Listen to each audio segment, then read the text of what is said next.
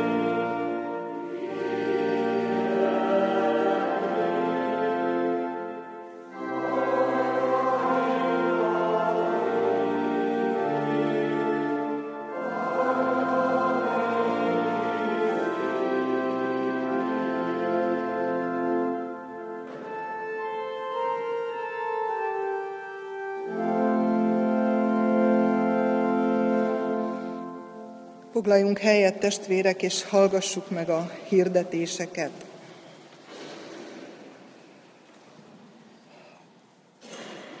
Az elmúlt héten eltemettük Mizser András Csaba testvérünket.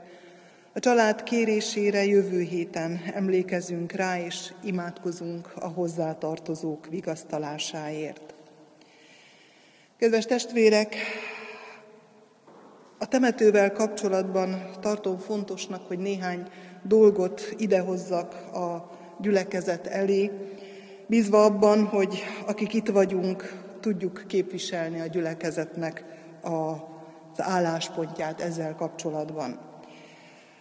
Az első, amit szeretnék elmondani, biztosan többen látták, hogy kikerült egy felirat a temetőbe, miszerint az egyház a fő, az, utakat szeretné kaszálni, illetve azokat a nagyobb összefüggő felületeket, amik nem tartoznak semmilyen sírhoz.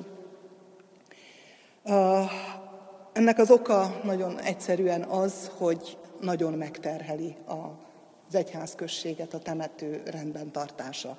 Mindannyian ebben a világban élünk, és mindannyian tudjuk, hogy hogy elrugaszkodtak az árak, egyszerűen képtelenség két hetente kaszálni az egész temetőt, ezt mindenki úgy hiszem, hogy látja és tudja. Túl az árakon emberünk sincs, aki ezt megcsinálná ilyen rendszeresen, és ahogy indultunk 2018-ban, hogy mindent kaszálunk és csodálatosan szép legyen, sajnos nem tudjuk tartani. Ez az egyik. A másik része az, a dolognak az, hogy a 30-ával befejeződött az a nagy projektje a gyülekezetnek, amely a gyülekezeti ház tetőszerkezetének felújítása, külső-belső felújítása, illetve a kerítés felújítása volt, ami két évvel ezelőtt lett beárazva, és most közel 3,5 millió forinttal többe kerül. Ezt valamiből ki kell gazdálkodjuk, és hát miből gazdálkodjuk ki, nem kértünk rá támogatást a gyülekezettől a saját költségvetésünkből. Tehát ez a, mi részünk. A másik pedig, én úgy hiszem, hogy a temető az, az mindannyiunk ügye, és az a pár négyzetméteres terület, amit sírmegváltás címén mindenki a sajátjának tudhat, az pedig az ő gondja.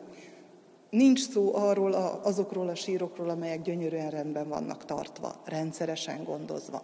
Viszont nagyon sok olyan sír van, ahol valószínű, hogy elhunytak a hozzátartozók, messze vannak, nem tudnak eljönni. Ez is érthető, hogy nem tudnak hétről hétre, hónapról hónapra gondozni, nem tudják gondozni a, a sírokat, viszont mi sem vállalhatjuk föl. Én tisztelettel javaslom azt, hogy lehet a faluban azért megfogadni valakit, aki, aki rendbe tartja, aki a környezetét 50 centit, egy métert körül, a sír körül lekaszál, hogy azok, akik az elődeik, a felmenőik, a családtagok, a rokonok, hogy méltó körülmények között nyugodhassanak. Én szeretném, hogyha ezt továbbadnák, és lenne a szívünkre helyezve ez, ez egy olyan közös ügy, amely, amelyet szépen és békességgel tudunk továbbvinni. Sok helyen azt mondják, vagy hallottam én is, hogy menjen az ember ki a temetőbe, és ott el, meg tudja állapítani, hogy milyen emberek lakják a falut. És ez nem arról szól, hogy, hogy milyen az egyház kapacitása vagy lehetősége, hanem hogy a miénk, az, ami az én ősömé, az én szülőmé, az én nagyszülőmé, az milyen állapotban van, ez rajtunk múlik. Nagyon ö, sok esetben.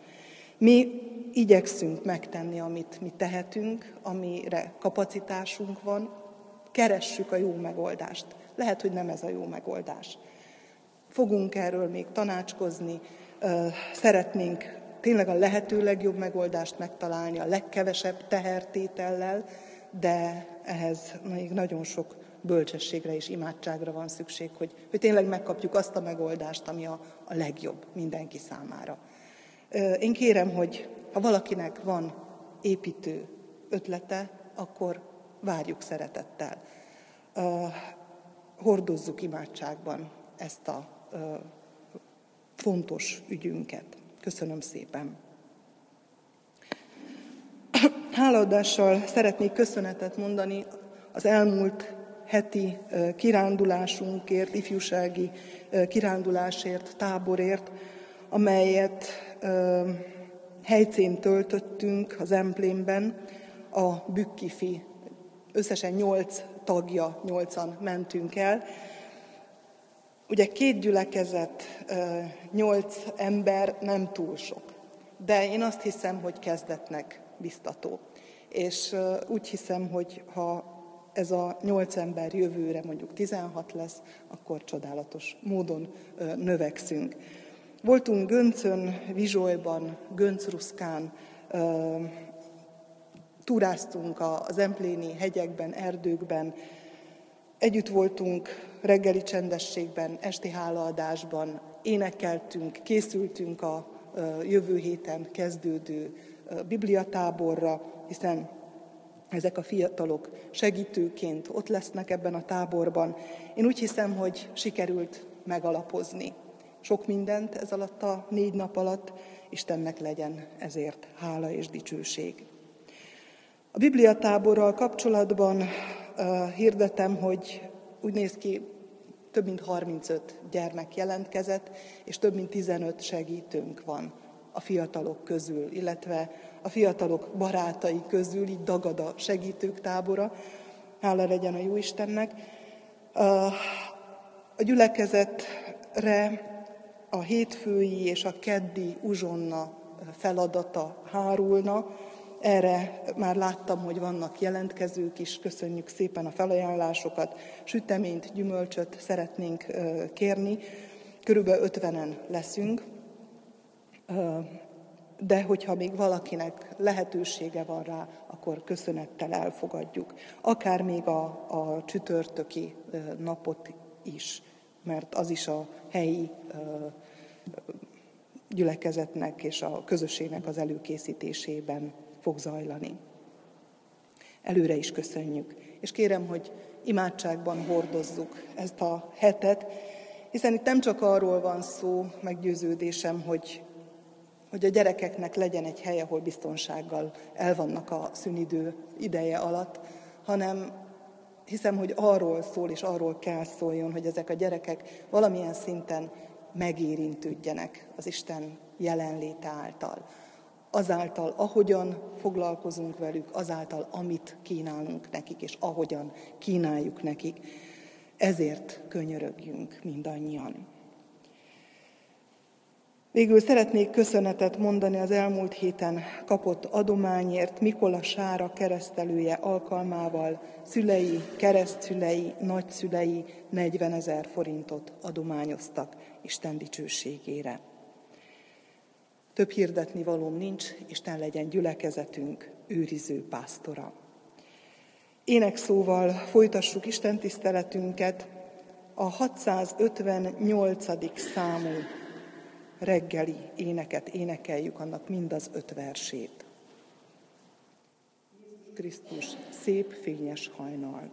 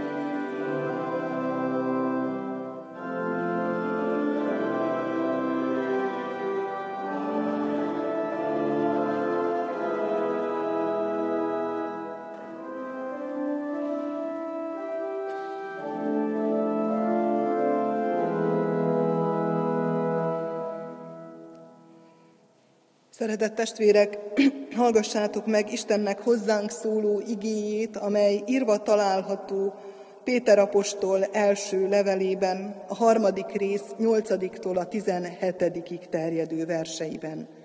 Hogy miképpen szól hozzánk Istennek igéje, Péter apostol első levele harmadik részének 8-tól 17-ig terjedő verseiből hallgassuk alázatos lélekkel.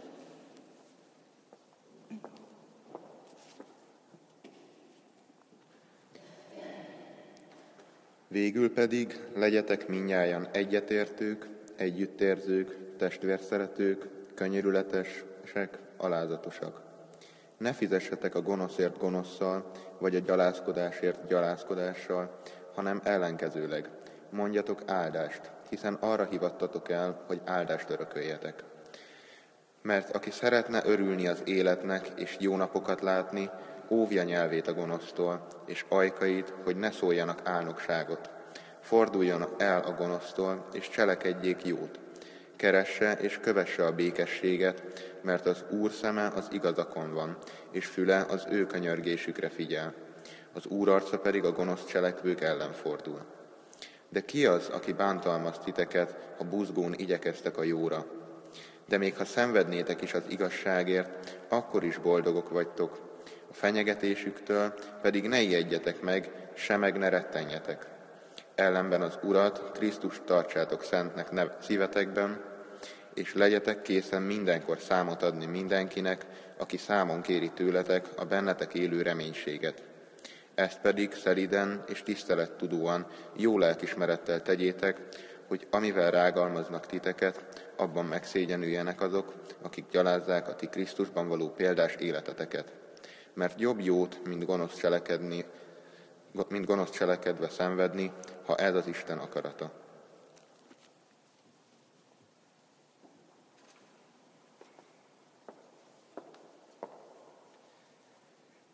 Istennek beszéde legyen a mi szívünkben, gyümölcsözzön a mi szívünkből, ezért könyörögjünk.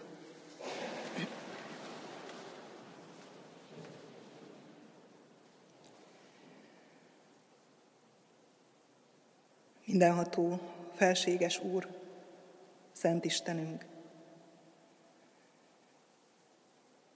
kérünk téged,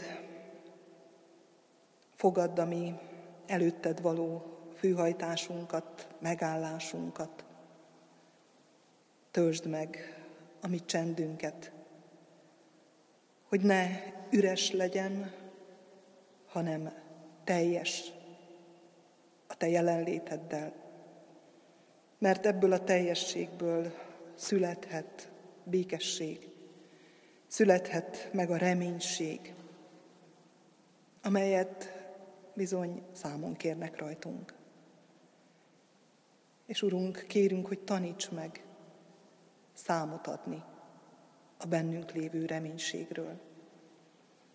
Úgy állunk most itt előtted, mint akik a Te útmutatásodat, a Te lelkednek pártfogó erejét vágyjuk, kérjük, várjuk mindezért.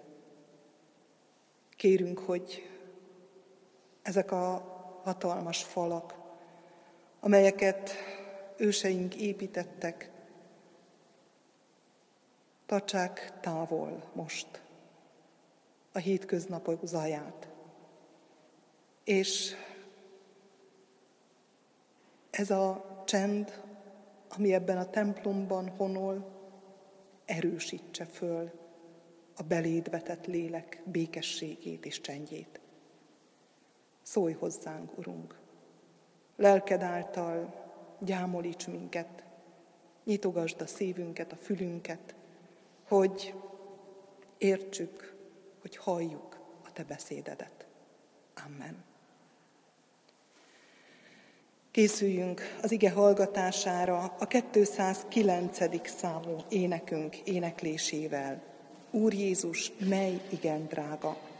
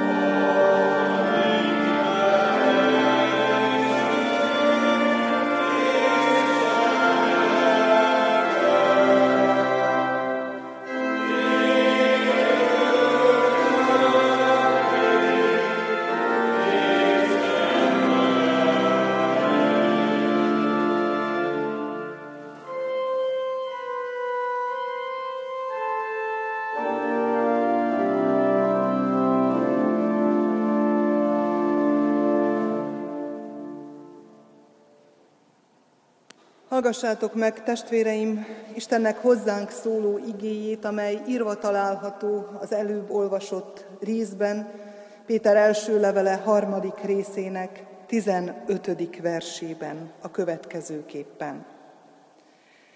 Ellenben az Urat, Krisztust tartsátok szentnek szívetekben, és legyetek készen mindenkor számot adni mindenkinek, aki számon kéri tőletek a bennetek élő reménységet. Ez Istennek igéje.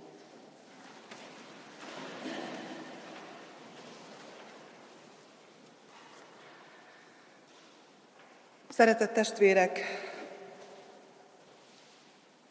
úgy hiszem, hálát kell adnunk azért, hogy itt vagyunk, hogy itt lehetünk. Mert nagyon sokan nincsenek itt.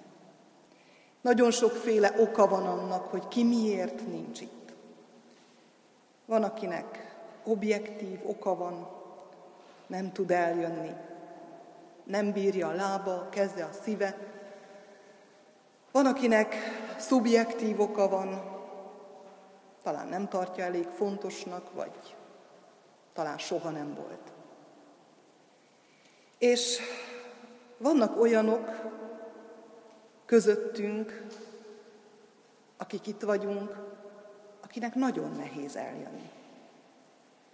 Nehéz eljönni, mert két bottal jön, vagy akár törött kézzel, vagy sok-sok vizsgálat után, és mégis itt van. Pedig azt mondhatnánk, hogy ezek objektív okok arra, hogy ne jöjjön valaki. És van, aki úgy van itt, hogy le se lehetne beszélni róla.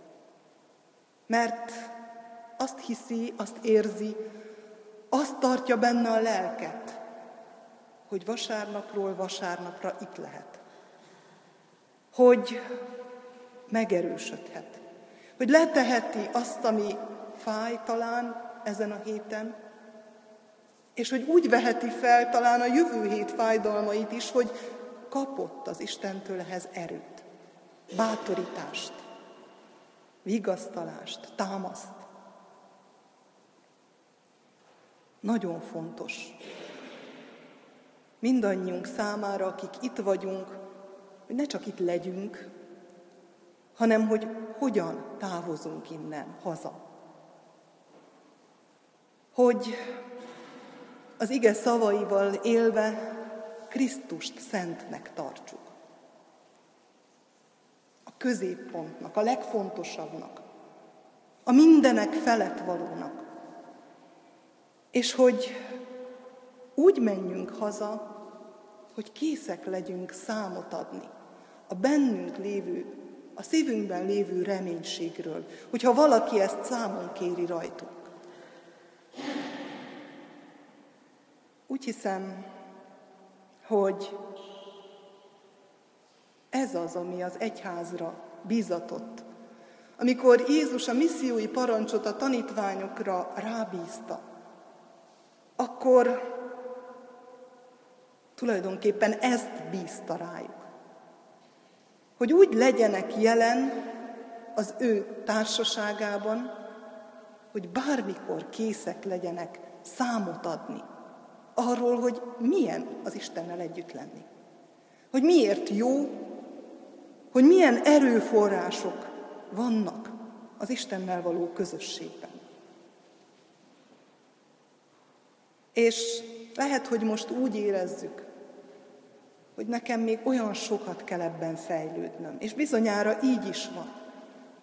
Mindenki valahol máshol van ezen az úton, van, aki éppen csak elindult, van, aki már régóta járja ezt az utat, van, akinek nagyon sok minden van, hit tapasztalat is a tarsójában, de ez a kettő nagyon fontos, hogy Krisztust szentnek tartsa, akár melyik fázisában is van ennek az útnak, és hogy kész legyen a reménységről számot adni. Ha a felolvasott ige levél keletkezéséhez visszanyúlunk, akkor azt látjuk, azt tudjuk erről a levélről, hogy olyan keresztjénekhez írta Péter apostol, akik pogányokból lettek hívőkké. Nagyon lelkesek, nagyon elkötelezettek voltak. Nagyon nagy reménységgel indultak el Krisztus követésében. Egy olyan közegben, ahol pogány világ vette őket körül. És hát, amint lenni szokott, a körülöttük lévő pogányvilág nagyon sokszor kérdőre vonta őket. Pont a reménységről. Mert ezekkel az emberekkel is történtek dolgok. Ezek az emberek is meghaltak. Ezek az emberek is megbetegedtek, mert ez része az emberi életnek. Születünk, és el fogunk menni. És vannak nyomorúságok az életünkben. Van nagyon sok szomorúság, ér nagyon sok tragédia, nagyon sok nem szeretem helyzet. Mert Jézus nem ígérte soha, hogy az, aki őt követi, az mindettől megmenekül. Úgy imádkozott az atyához, hogy nem azt kérem, hogy vedd ki őket a világból. Nem azt kérem, hogy halászt ki őket, és soha többé semmi ne érje őket. Ebben a világban élünk, ezek között a keretek között. Abban a világban, ahol az Isten ellensége, a sátán még jelen van, még van hatalma, ereje. De Jézus úgy imádkozott, hogy őrizd meg őket a gonosztól. Úgy imádkozott, hogy tudta Istennek hatalma van mindenek felett. Minden az ő kezében van. És ezek az emberek, akikhez Péter apostol levelet ír, mégpedig azért, hogy erősítse őket, mert meggyengült, megrendült a hitük, a reménységük. Amikor kérdőre vonták őket, amikor azt feltételezték, hogy elhagyta őket az Isten. Ugye milyen közel van hozzánk Péter levele, a tartalma. Mert hányszor történik meg az, amikor valaki, aki Istenbe vetett reménységgel, erős hittel éli az életét, és valami történik vele, akkor elkezdenek gyülekezni körülötte. Mindazok, akik támadják, akik gyengítik, akik kérdőre vonják. Hol van a te Istened? Így vigyázott rá? Szinte a fülünkbe cseng.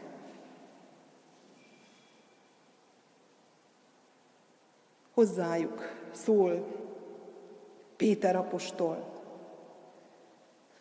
és hozzánk. Hozzánk, mert mi is lehetünk ilyen helyzetben, sőt, sokszor vagyunk is ilyen helyzetben.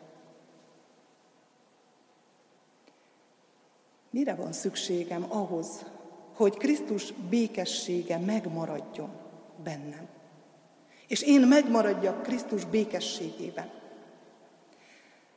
Először úgy hiszem nem lehet megkerülni azt a mondatot, gondolatot, kérdést, hogy vajon valódi békességem van-e Krisztusban. Mert csak a valódi békesség fog megtartani. Ha csak olyan békességem van, amit felveszek magamra, mint a vasárnapi ruhámat, és aztán leteszem, és hétköznap járok a magam ember csinálta békességében, vagy békétlenségében, az nem fog megtartani. Az nem fog megvédeni. Ahhoz, hogy Jézus szavait idézve sóvá és világossággá legyek ebben a világban, mint ahogy a tanítványait kérte és szólította föl, hogy legyetek sóvá és világosságá, jó illattá, vonzóvá, kívánatossá. Isten népének, mondjam ezt csúnyán, példányává, ahhoz valódi békességem kell legyen. Valódi reménységem, valódi erő. És ennek a valódi békességnek vannak jelei. És ezeket a jeleket sorolja föl Péter apostol. Az egyik ilyen jel az így hangzik, és mondom végig őket, legyetek egyetértőek. Azt szokták mondani, hogy magyar betegség, a széthúzás. De én úgy hiszem, hogy emberi gyarlóság a széthúzás. És itt gyülekezet közösségéről van szó, és gyülekezet közösségében mit jelent az egyetértés? Hát semmiképpen nem azt, hogy azzal értsetek egyet, amit én mondok, mint lelkész. De az sem jelenti, hogy én azzal értsek egyet, amit mondjuk a gyülekezet mond. Vagy egy-egy ember, legyen az presbiter, vagy gondok, bárki. Miről szól ez az egyetértés? Legyünk egyetértőek, azaz egybe hangzóak azzal, amit Krisztus mond, amit Isten kínál, kíván nekünk és tőlünk. Az apostoli tanítással legyen egybehangzó és egyetértő a mi gondolkodásunk. Ez a mai világ a, az egyén felemelésével, az egyén véleményét is nagyon magasra emelte, szinte elérhetetlen magasságokba. Isten nem akar minket megcsonkolni, de tudja, hogy az ő akarata, az az akarat, amely valóban békességet hoz, amely valóban békességet teremt még itt, a világ körülményei közepette is. Amikor azt mondjuk, hogy ahol ketten vagy hárman egyet értenek az én nevemben, együtt könyörögnek, egy dologért könyörögnek, ott vagyok közöttük, meghallgatom őket, akkor ezt az egyetértést, az a gondolat, akarat fog áldásban részesülni, ami egybehangzik az Isten akaratával, gondolatával, szándékával. Hát ha mindenkinek az akarata, aki még maga mellé vesz két-három embert, érvényesülne, Hová haladna és jutna ez a világ? Legyetek egyetértőek. Legyünk együttérzők. A Filippi levélben azt olvassuk, hogy az az indulat legyen bennetek, ami Krisztus Jézusban is volt. Krisztus együtt érzett az emberrel, a nyomorúságával, és ezért emberré lett, hogy az embert Istenhez emelhesse. Az az indulat legyen bennünk. Úgy érezzünk a másik iránt, ahogy Krisztus érzett irántunk. Úgy tekintsük a másikat fontosnak, lényegesnek, szeretetnek, ahogy Krisztus tekintett minket. Legyünk testvérszeretők, könyörületesek, alázatosak. Gonoszért ne fizessünk gonoszszal, mondja az írás. Tudjuk jól, hogyha egy gonosz tett nyomán valaki visszavág, egy olyan lavinát indít el, ami megállíthatatlan és gyilkol. Tulajdonképpen bűnbocsánatról szól. Ez a rövid mondat, a gonoszért gonoszszal ne fizessetek. Állítsátok meg! Ne engedjétek, hogy begyűrűzzön az életetekbe. Mondjatok nemet. Mert aki tud nemet mondani a gonosznak, tud elhatárolódni a gonosz válaszoktól, az tulajdonképpen az Isten szemében szelídnek. Számít, és azt olvassuk a hegyi beszédben, hogy a szelídek jutalma Istentől van, mégpedig ők öröklik a földet. A gyalázkodásért gyalázkodással ne fizes, hanem mondj áldást, mondj jót. Milyen nehéz ez. Áldást mondani annak, aki átkotszol rám. Miért? Azért kell ezt tenni, mert áldás öröklésére hívott el Isten. Mert arra hívott el, és az egyház nem más, mint a kihívott sereg, a megszólított emberek közössége. Arra rendeltettünk, hogy áldásban részesüljünk, és hogy ezt az áldást tovább árasszuk. Ne állítsuk meg, ne legyünk akadályai ennek az áldásnak, hanem adjuk tovább. Az ilyen hozzáállás, az ilyen gondolkodás a jele annak, hogy Krisztus számomra szent, a legelső, hogy van reménységem, hogy valódi reménységem van, mert tulajdonképpen hogy mutathatnám meg?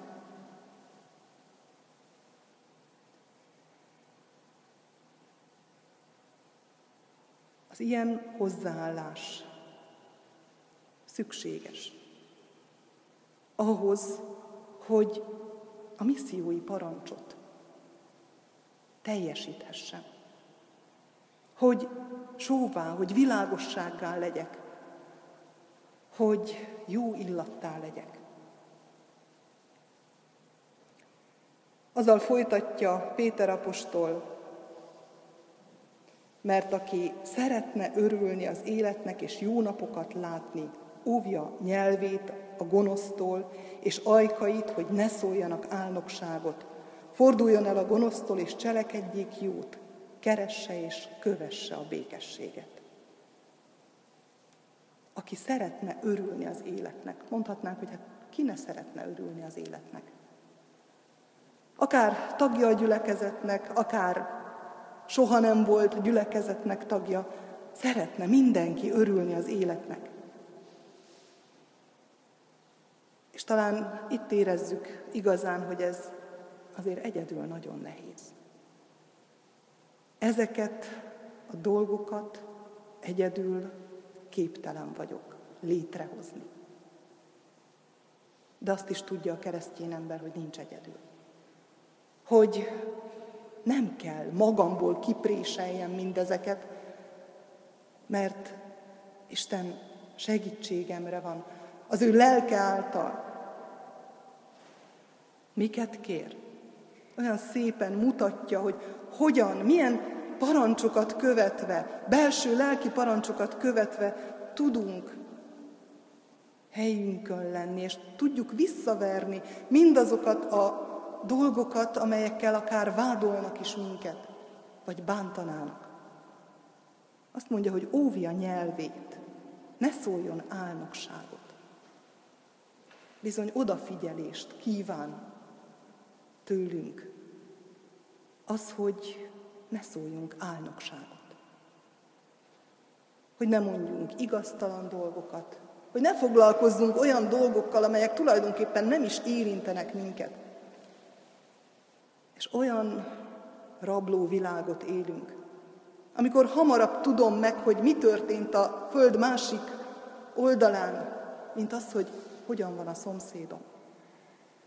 Olyan dolgok jutnak el, jutnak tudomásunkra, amelyek egyáltalán nem relevánsak az életünk, a jövendőnk, a reménységünk szempontjából, amelyekkel tulajdonképpen nincs mit kezdjünk. Azt kéri, forduljon el a gonosztól. Nem elég nem szólni álnokságot. Nem elég nem foglalkozni, hanem egyenesen hátat kell fordítani.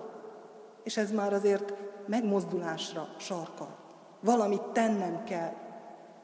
Igenis, meg kell mutatnom, hogy nem érdekel. Ki kell mondanom, hogy nem foglalkozom ezzel vagy amazzal, plegykával vagy rosszindulatú dolgokkal. És tovább megy. Cselekedjen jót. Mert nem elég nem cselekedni a rosszat. Cselekedni kell a jót. Keresni kell a lehetőségét annak, hogy jót cselekedjek. Hogy megmutassam a bennem lévő reménységet. És keresse, és kövesse a békességet. Mert a békesség sem valósul meg magától. Látjuk, mellettünk háború dúl, és látjuk, hogy nem alakul a békesség, mert senki nem keresi. És ez az emberi békesség. De az Isten békessége sem alakul, hogyha nem keresem, ha nem kívánom, ha nem vágyom, ha nem hiányzik. Jézus azt mondja, boldogok a békességre igyekvők. Azok, akik csinálják a békességet, akik tesznek érte. És lehet, hogy a béke készítése abban áll, hogy elharapom a nyelven. Lehet, hogy abban áll, hogy letérdelek és imádkozom. A magam útjáért, a másik útjáért, a barátért és az ellenségért. Mert az Úr szeme az igazakon van, és füle az ő könyörgésükre figyel, az Úr arca pedig a gonosz cselekvők ellen fordul. Isten figyeli a mi imádságunkat. Várja a mi imádságunkat. Várja azt, hogy az arca elé álljunk, hogy szembenézzünk vele. És azokra árasztja az ő áldásait, akik rátekintenek, és akik hagyják, hogy rájuk tekintsen. Bizony, a békesség, az áldás, az az imádságunk egyik központi kérdése kell, hogy legyen. És felteszi a kérdést, ki az, aki bántalmaz titeket, ha buzgón igyekeztek a jóra. A logikus az lenne, hogy ha ez mind megvalósul, akkor semmi problémája nem lehet a keresztény embernek. Hát ki lenne az, aki, hogyha így éltek, ha a rosszért jóval fizettek, ha nem toroljátok meg a gonoszt, akkor bántalmazna titeket. És van ilyen. Mert ez a mi tapasztalatunk. Több ezer éves tapasztalat, hogy nem hatódik meg az ember. Még ettől sem. Mert nem mi fogjuk megtéríteni, bár ránk bízatott a misszió egy része, hanem maga az Isten. Az az örömüzenete Péternek, hogy az igazságért vállalt szenvedés az nem veszélyezteti hívő ember boldogságát.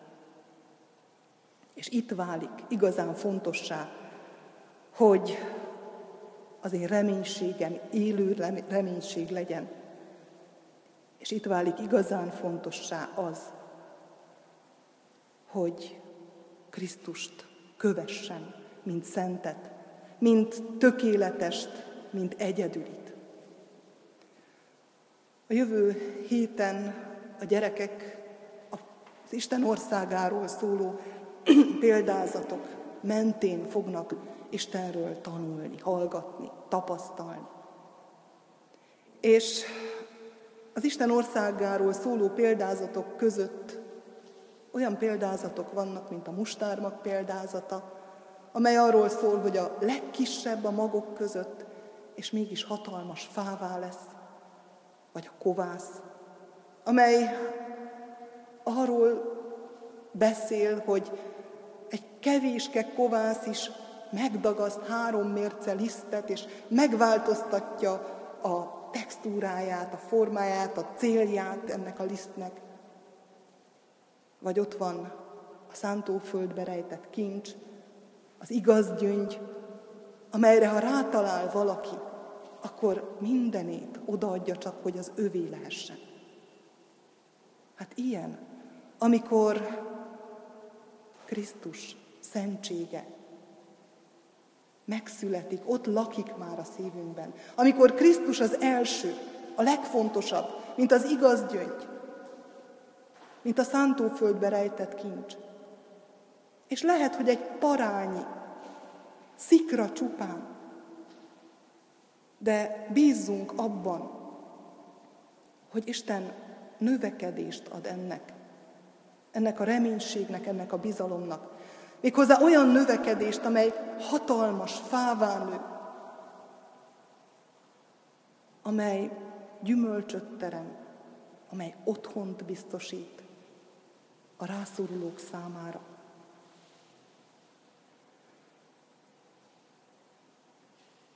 Tulajdonképpen a misszió, a naponkénti hitvallás minket magunkat is megerősít. Mert amikor naponként megvallom, hogy kihez tartozom, hogy miért teszem, a reménységemről beszélek, ott az első én vagyok, aki erősödöm.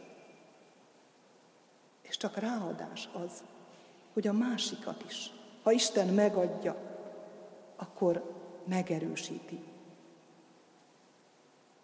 Késznek lenni a számadásra, a bennünk lévő reménységre, az élőre, a létezőre. És még tanít Péter egy kicsit. Azt mondja erről a készségről, hogy legyen ez szelíd, tisztelettudó. Mert sokkal többet ér, mint bármi más. És nem kell a fejére olvasni a rágalmazónak, mert ha én szelíden, tisztelettudóan és jó lelkiismerettel teszek bizonyságot a bennem lévő reménységről, akkor ő maga fog megszégyenülni. Eleven szenet gyűjtesz a fejére, hogyha szelíden és szépen cselekszel. Felsorolt élethelyzetek, amelyek kapcsán Péter írja ezt a levelet, és amelyben mi is nagyon sokszor találhatjuk magunkat, megpróbálják az ember reménységét. És még az is benne van az igében, és az is lehetséges, hogy ezt Isten szándékával megegyező. Bármennyire is fáj ezt hallani. Mert hogyha megerősíti az én reménységemet, akkor hálát kell adnom érte. Pálapostól mondja, hogy azt pedig tudjuk, hogy akik az Istent szeretik, azoknak minden javukra szolgál, azoknak, akiket örök elhatározása szerint elhívott. Hiszem azt, hogy Isten örök elhatározása, hogy mi az övéi vagyunk, hogy mi az övéi legyünk.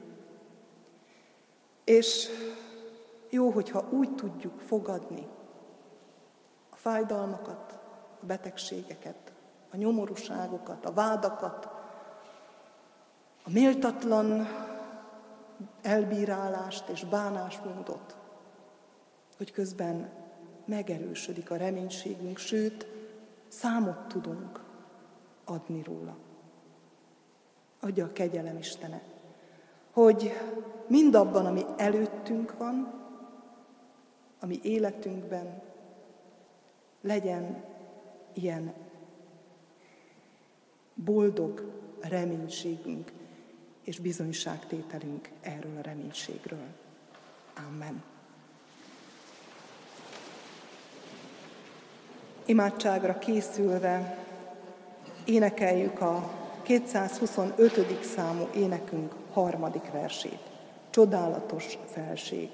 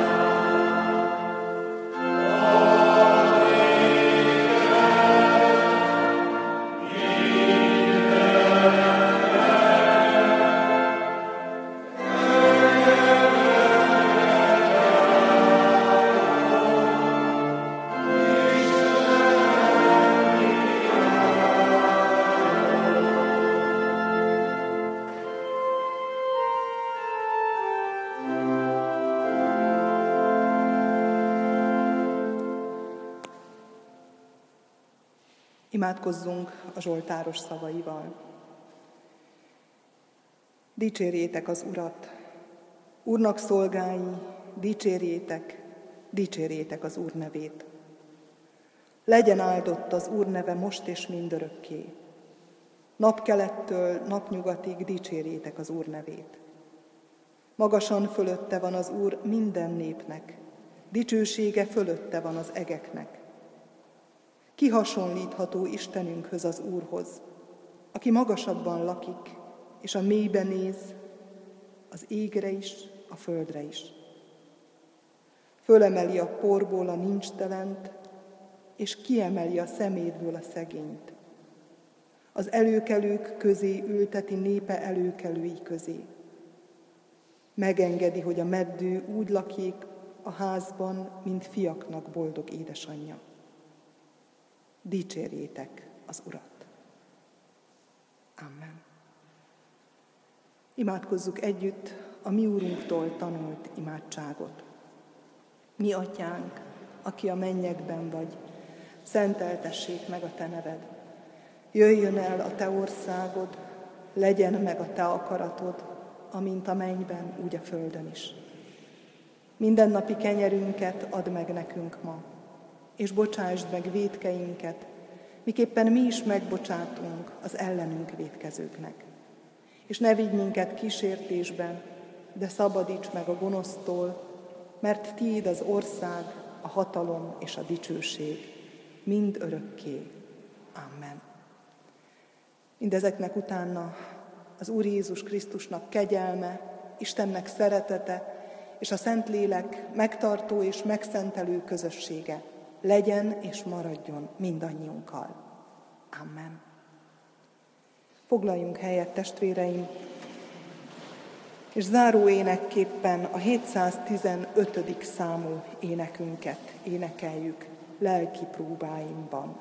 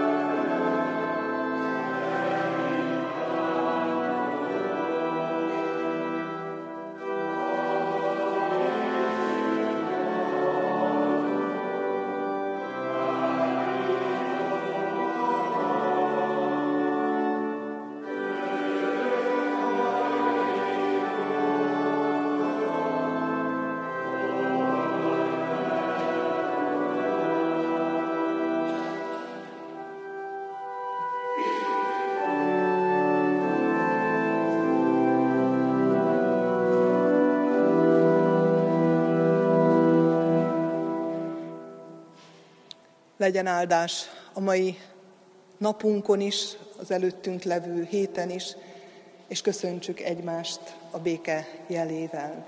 Áldás békesség!